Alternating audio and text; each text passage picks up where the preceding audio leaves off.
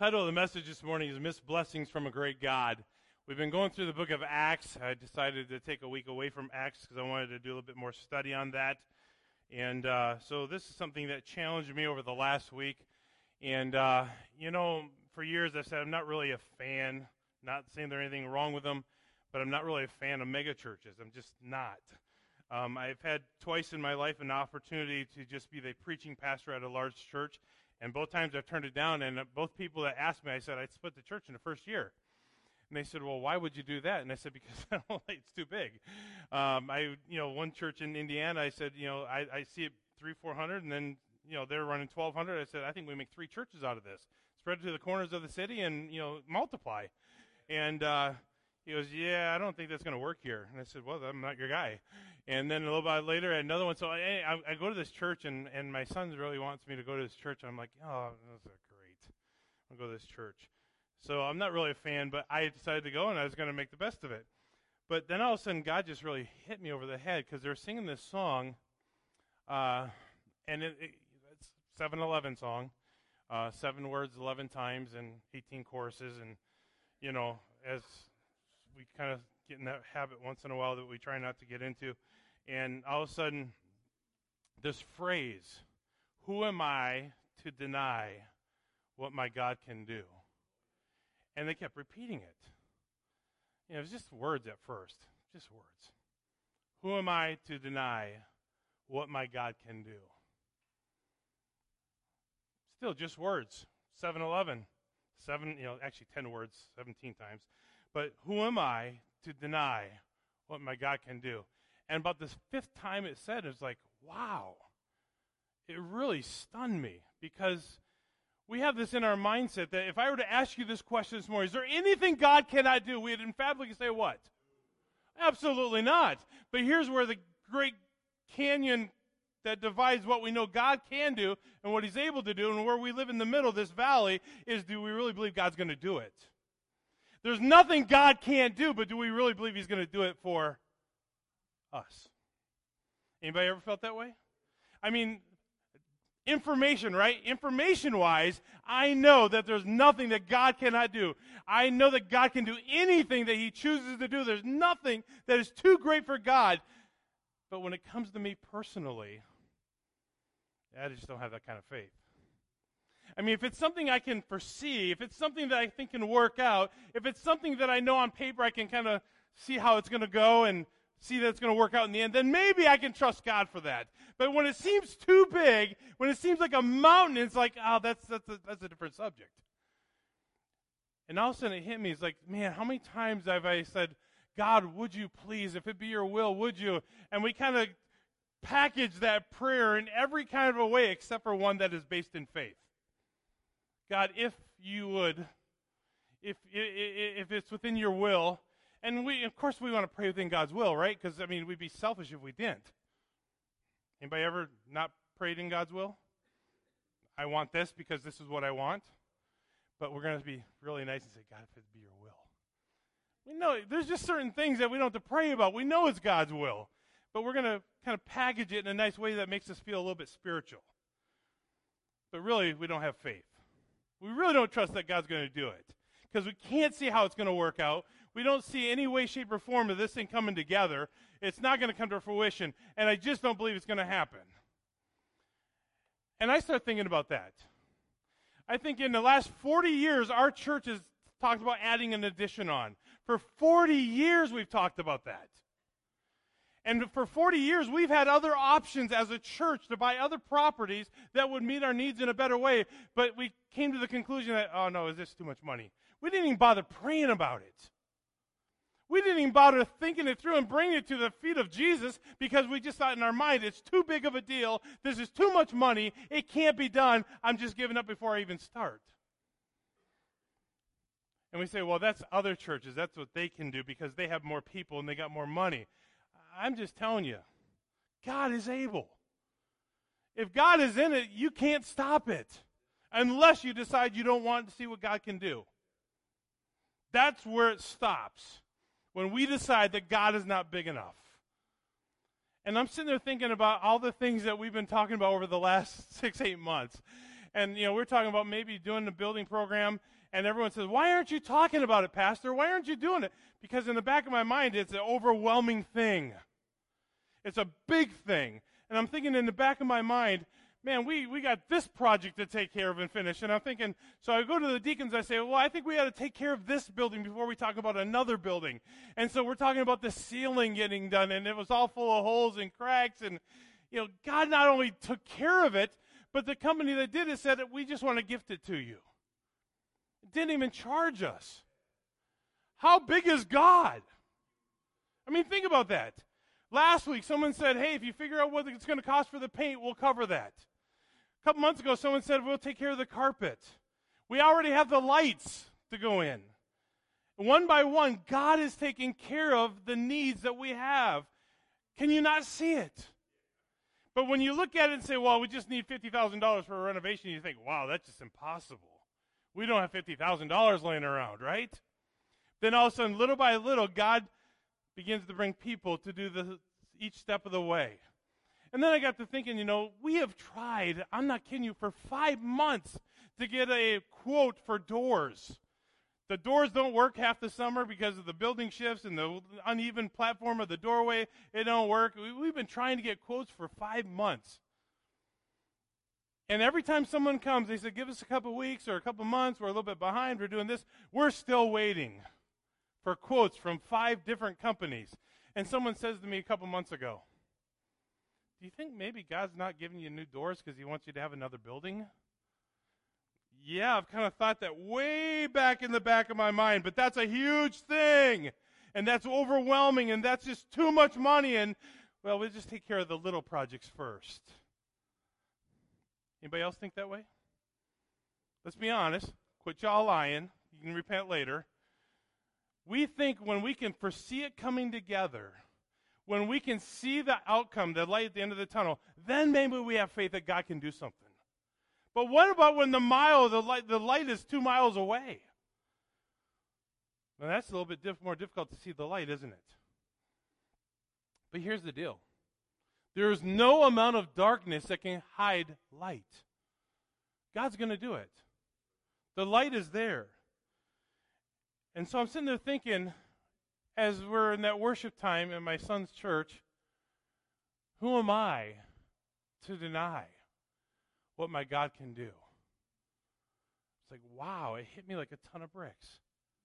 I have faith for this, but this one just seems a little bit too difficult. So the question then becomes if it's God's will, who's the one that's not exercising obedience?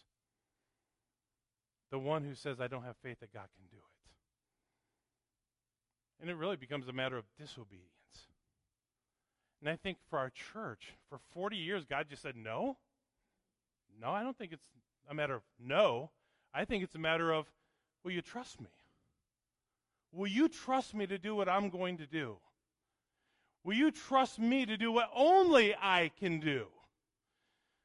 I don't believe that God's going to give us a bunch of all-star givers that are going to be, oh, I'll give, I'll give seventy-five thousand dollars, Pastor. Oh, I'll give one hundred twenty-five. I, I don't think that's how God works. I think God uses each and every one of us where we're at. So here's a couple questions. I want to ask a couple questions this morning before I get into the message, and I will get into the message. But hopefully, we'll walk away with a resolve to take God at His word and see His hand at work in our lives. So here's a couple questions. Number one, when was the last time you heard God clearly speak to you, urging you to take a step in a specific direction? Say, well, does God do that? He absolutely does that. When's the last time? Now, I want you to think about this in your mind right now where you're at in your seat. When's the last time you heard God speak to you? Take it one step further urging you to do something to take a direction in the direction He's wanting you to go.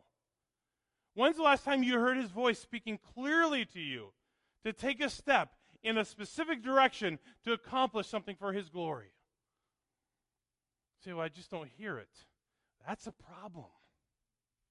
Because here's the problem. Either A, you don't know Jesus, because John 14 says, if I read God's word, he's going to teach and bring things to remembrance whatsoever things I've taught you. Either you have the Holy Spirit in you to speak to you, or you don't. And if you're not hearing anything, the second possibility either you don't know Jesus or you're not spending time with him. I've used this illustration before. The bottom line is if I'm down in the basement and my wife is in the far corner of the bedroom uh, upstairs and she says, Hey, Kenny, I can't, I, can I hear? No.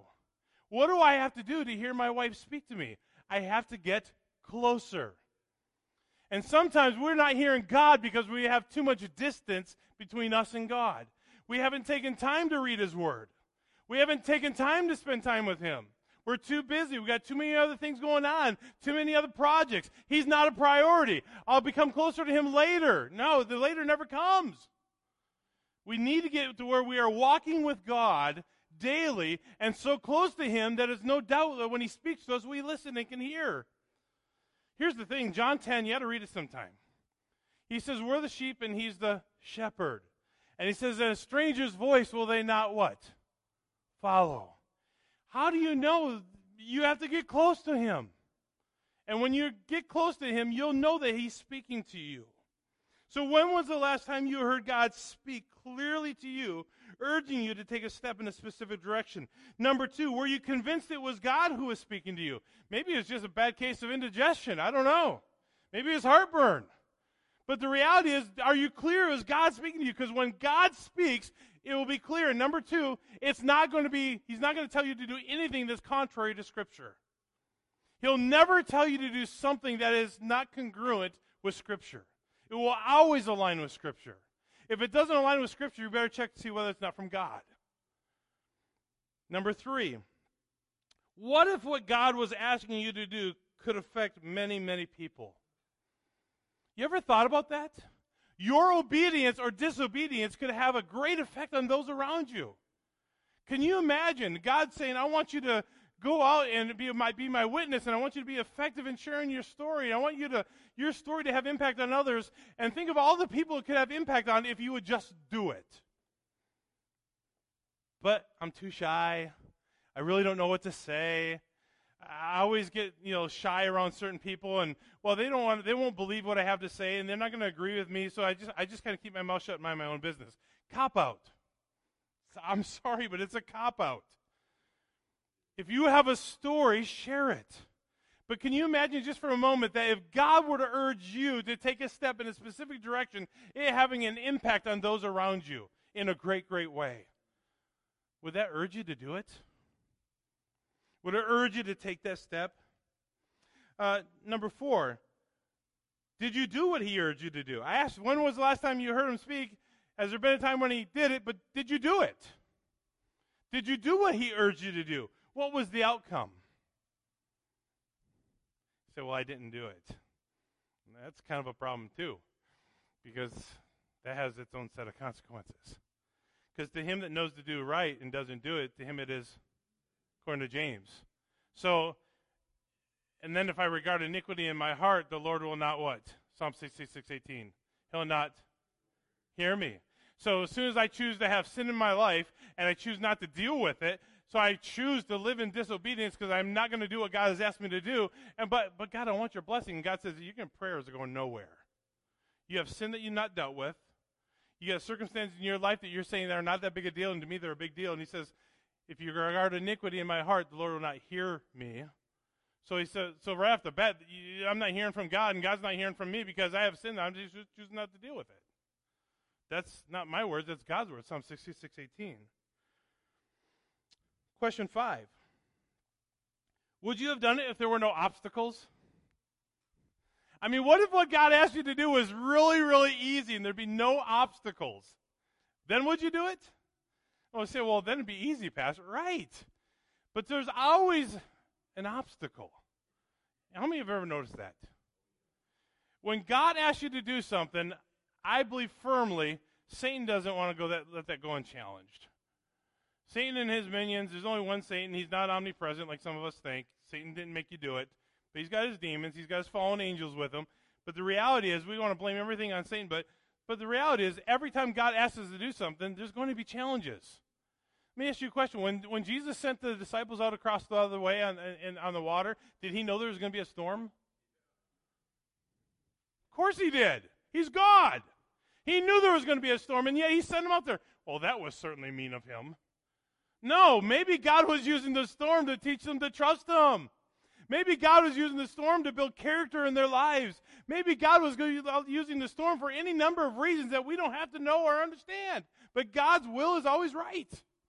So he sent them out knowing that they're going to face struggles. And oftentimes God sends us out knowing that we're going to face struggles, right? So we have a choice to make. Either we're going to obey or we're not. But would you have done it if there were no obstacles? And number six, would you have done it if he had more faith? Would you have done it if he had more faith? I think one of the greatest disappointments that many of us could face one day is missed blessings from our great God. One of the greatest disappointments are going to be missed blessings from our great God. Because many of us, for one or several reasons, will forfeit the blessings because we don't have faith to trust God and to take Him at His word. Isn't that amazing? That we are okay with okay. I think most Americans are just okay with being okay. How's life? It's okay. We're just kind of simply, easily, quickly satisfied. We don't really push for something more because it's good is good enough. And that's how we treat our Christian walk, our Christian life with God sometimes. It's just good enough. Oh, I pray a little bit. I go to church when it's convenient, and for the most part, I'm there. Oh, when there's a need, maybe I help out with it, maybe I don't. But we're okay with okay. It's almost the only culture that we're that, that we're used to seeing where that's the norm. Okay is just okay. And unfortunately, that falls into our relationship with Jesus Christ too, far too often. We're okay with it. Oh, we don't want to get too spiritual because then people think we're holier than thou. And we don't want to give too much because our family think we're nuts. We don't want to volunteer too often because then I, I won't have time to do my own thing. We kind of just give what's left over to God. And we miss the blessings of what God wants to really do in and through us because we're just satisfied with okay.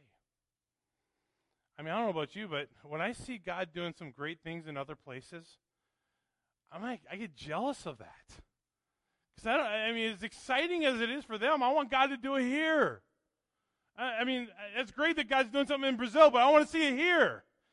It's great that he's doing something over on the other side of Rochester, but I want to see it here in our church. Anybody else feel that way? I want to see God do it here. I want to hear stories of people getting saved here. I want to see stories of people getting baptized here. I want to see stories of people walking with Jesus and drawing closer to him here.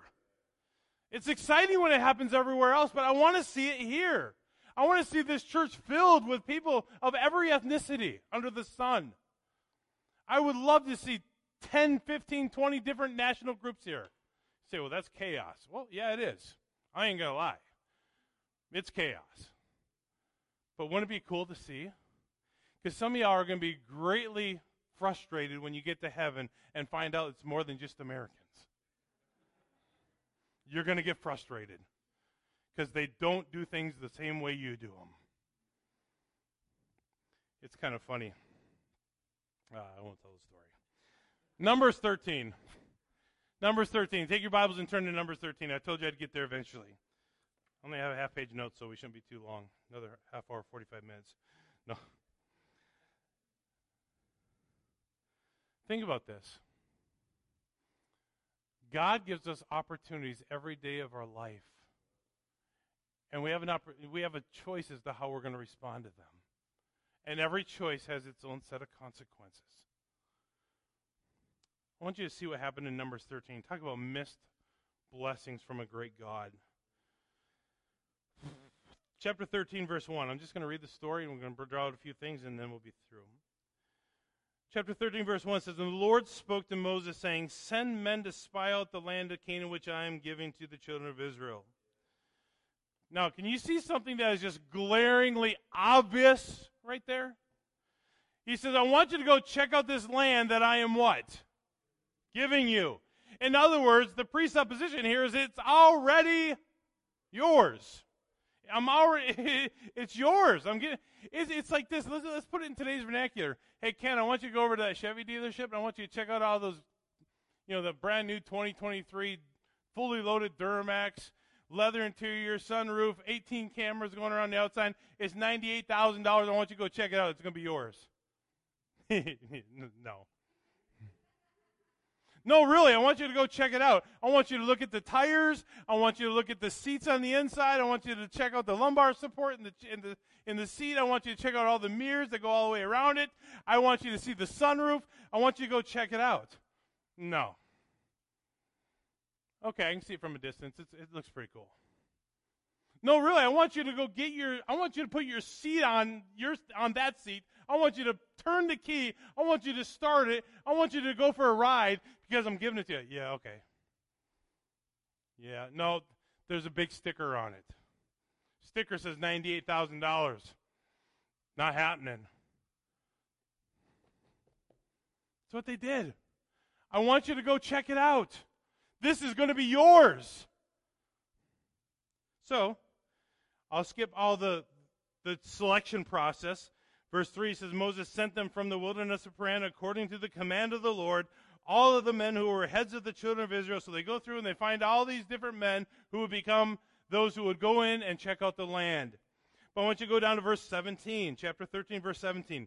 Then Moses sent them to spy out the land of Canaan and said to them, Go up this way into the south and go up into the mountains and see what the land is like, whether the people who dwell in it are strong or weak, few or many, whether the land they dwell in is good or bad, whether the cities they inhabit are like camps or strongholds, whether the land is rich or poor, and whether there are forests there or not.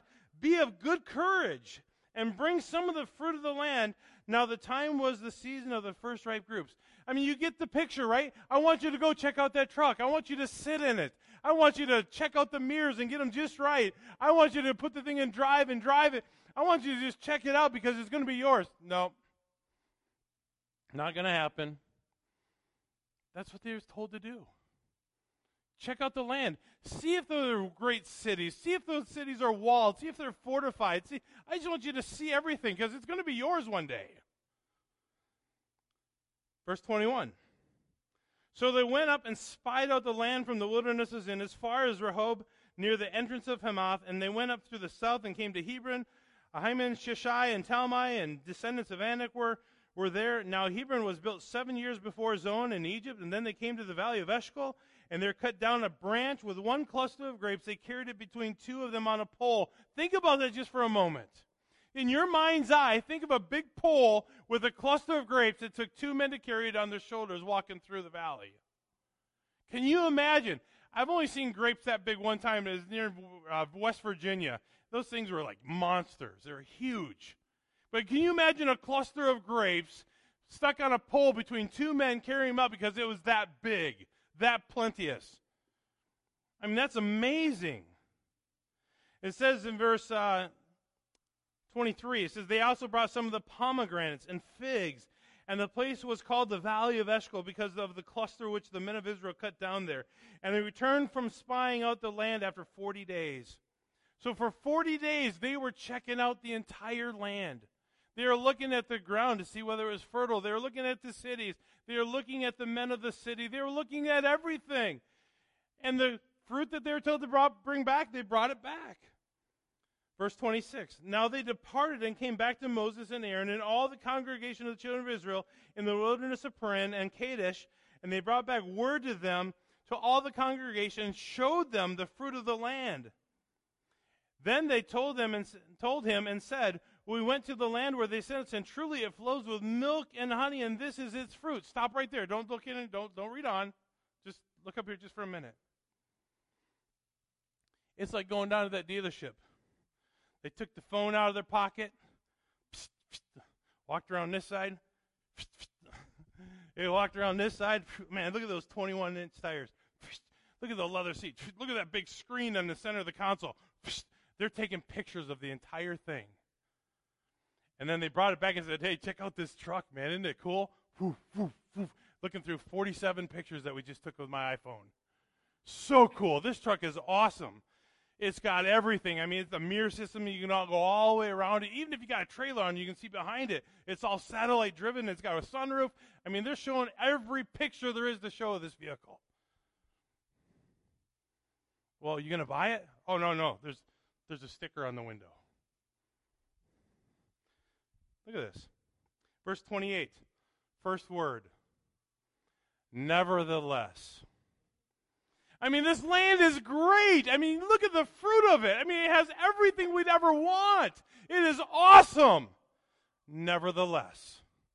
Do you realize that every time God asks you to do something, there's going to be a nevertheless? I swear to you, every time God challenges you and urges you to take a step in a direction, there's going to be a nevertheless. I mean, I want you to go to this, this country. Nevertheless, the tickets are going to be $1,800 a piece. Been there and done that? Nevertheless. I want you to go over here. Nevertheless, it's not going to be easy. There's always going to be a struggle. Do you think God knows about the struggle before you go? Yes or no? Of course he does. He's God. He knows all things. And just like the disciples that he sent across, he knows you're going to face them, but there's a reason why he's still sending you to go forward. To teach you, to mold you, to shape you, to, get, to increase your faith and your trust in him. If you can do it all apart from him, what do you need him for? Sounds logical, right? If I can do it apart from him, what do I need him for? He gives us and he puts he allows us to get in these situations where he protects us in an environment where he can teach us to depend on him. God doesn't make mistakes. So nevertheless, the people who dwell in the land are strong.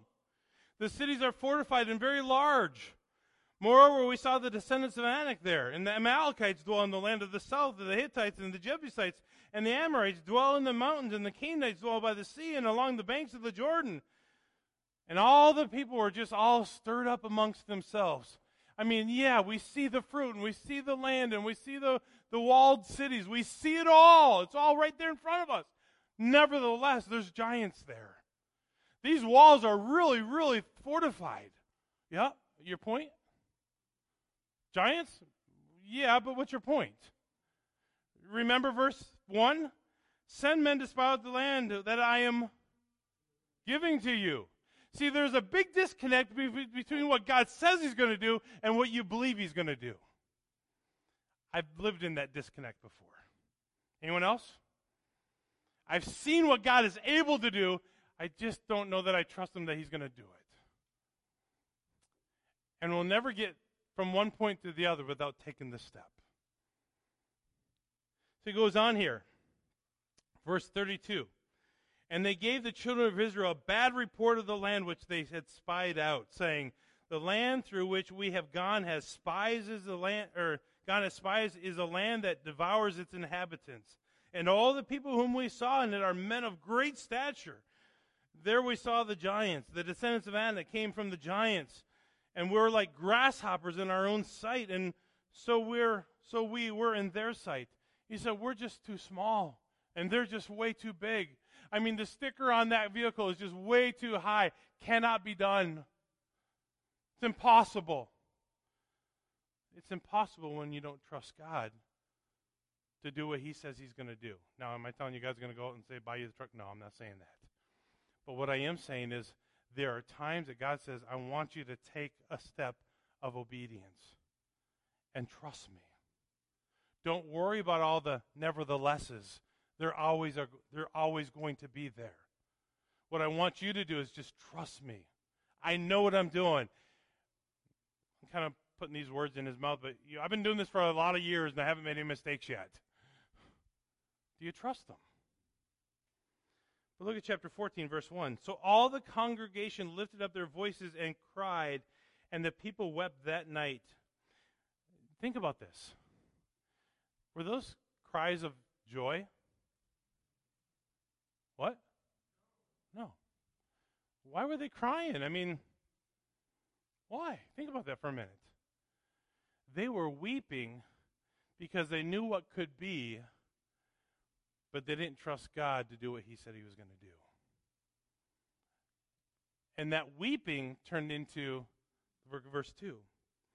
And all the children of Israel complained against Moses and Aaron, and the whole congregation said to So first is all weeping because now I can't have what I want, what is so beautiful, what is so attractive, what is so needful for us, because I don't trust God to do it. Now I'm going to start griping and complaining over it. If only we had died in the land of Egypt. Really? You going to bring that up again? I mean, you remember the whole Egypt thing, right? He says, I've heard your cries by reason of your taskmasters. I know how they're whipping you. I know how they're beating you. I know how they're making you work in the hot sun all day. I know how they've enslaved you. I hear all your cries, and you saying, God, deliver me. He finally delivers them, and he says, Only if we had died back in Egypt. Really? How soon you forget how bad it was there. How soon we forget how terrible those taskmasters were. If only we had died, or if only we had died in the wilderness. Why has the Lord brought us to this land to fall by the sword, that our wives and children should come become victims? Would it not be better for us to return to Egypt? So they said to one another, Let us select a leader and return to Egypt. Why don't we just go back to where we came from? I know it was bad there, but it was probably better there than here. Really? I think oftentimes they wanted to look at what was easy in their sight. Unless we get too critical and judgmental of them, I think we're guilty of that too sometimes. Because we're willing to settle for what's easier because this looks too difficult. I think so often we're satisfied with what is because we don't have faith that God can do anything more. Anybody agree? Would it really have been better to go back to Egypt? No. But they just couldn't see what God had already said. Verse 5. Then Moses and Aaron fell on their faces before all the assembly of the congregation of the children of Israel. But Joshua the son of Nun and Caleb the son of Jephunneh, who were among those who had spied out the land, tore their clothes they were just so excited, weren't they? No. It's like we're missing the blessings of God. We're missing out on what God has for us. We're missing out on what is better than what we've ever experienced before in our lives. Verse 7 And they spoke to all the congregation of the children of Israel, saying, The land we passed through to spy out is an exceedingly good land. If the Lord delights in us, then he will bring us into this land and give it to us, a land which flows with milk and honey. And here's their challenge to all the children of Israel, verse 9. Only do not rebel against the Lord, nor fear the people of the land, for they are our bread. Their protection has departed from them, and the Lord is with us. Do not fear them. I mean, can you imagine standing before all the children of Israel and saying, you guys, come on, let's get it together here. God is for us. He'll be our protection. They have no protection. Their hand of God is off them. I know they're big, but that doesn't matter anymore.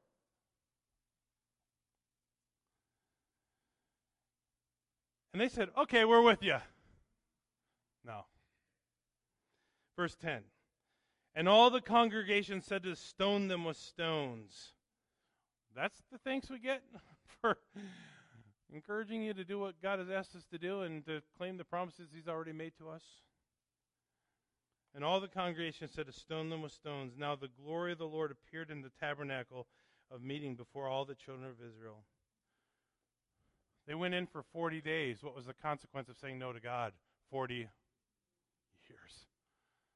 Wow, what a trade. How many would rather have the 40 days versus the 40 years? Raise your hand right? So you never know what God's going to do until you take the step in obedience to do what He told you to do. And because they chose not to, they forfeited the blessing of God. I don't know about you, but I want God's blessing.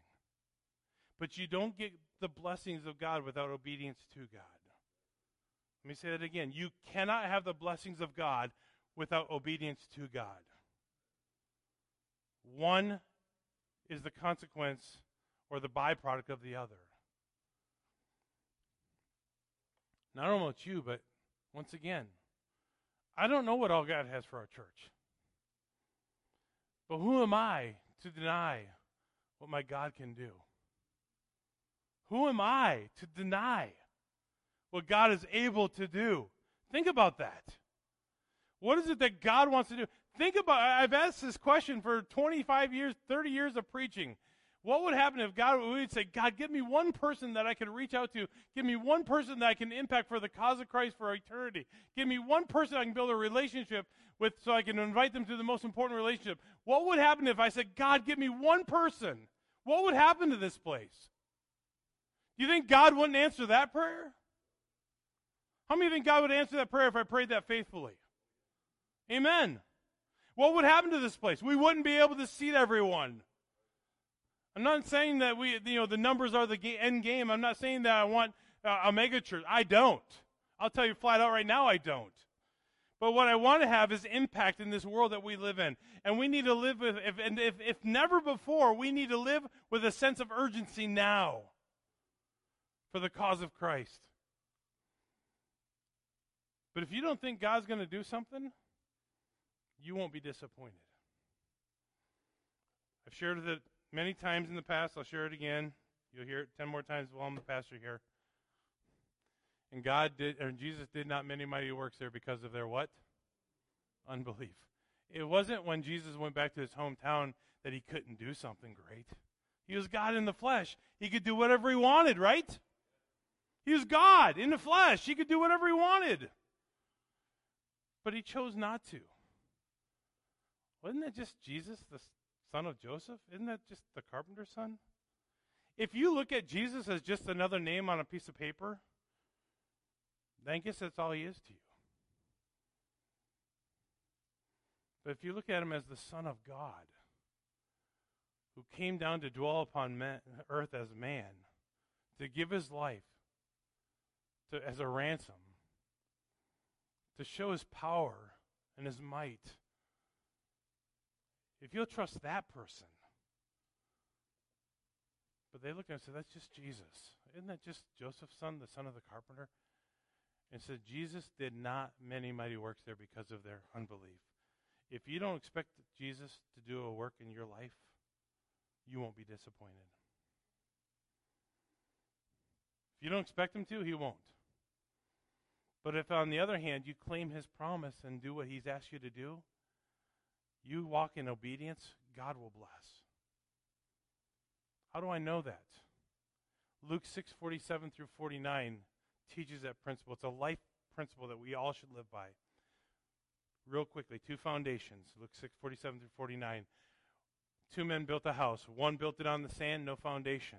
The other one dug deep, laid it on rock, solid foundation. What's the picture? Storms of life come, hit both houses the same. One says he heard and did not do. And that disobedience brought destruction. The other one heard and did. He obeyed. And when the storms came, brought blessing. Life principle if you want God's blessing, you need to walk in obedience. That's all there's to it. And if you don't, well, the consequence of that is great. God says, I want you to go check out this land that I'm giving to you. I know it's great, but now there's giants over there. Yeah, I know the giants, but but don't worry about the giants. I'm, this this land is yours. Yeah, but there's big walls. The walls are thick.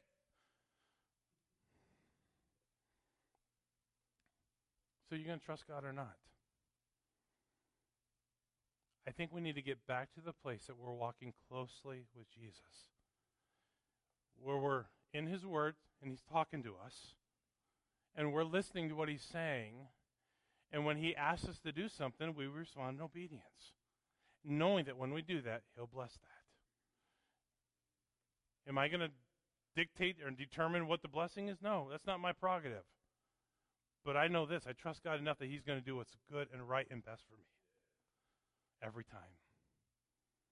And we have that choice to make every day in our lives. Either walk in obedience or don't. But don't expect God to bless if you're not willing to walk in obedience. Lord, we ask that you would speak to our hearts this morning. We ask that you would do in and through our lives, Lord, what only you can do through the Spirit's leading. And I ask, dear Father, that you would help us to learn from this story Because it's more than a story, it's life principles. Or, Lord, where you've called us to walk in obedience. And Lord, every day we have choice to make as to whether or not we're going to do that. Lord, I pray that we would first get back to where we're hearing your voice. And if we're not, Father, Lord, help us to question that. To get back into your word, to get back into con- confessing our sins and repenting of our known sins, Father, Lord, so that we can hear your voice. And I ask your Father, God, that you would, Lord, each and every one of us, Lord, give us that desire to, to hear you speak and to know what you have for us. Every day, Lord, to take a step closer with you.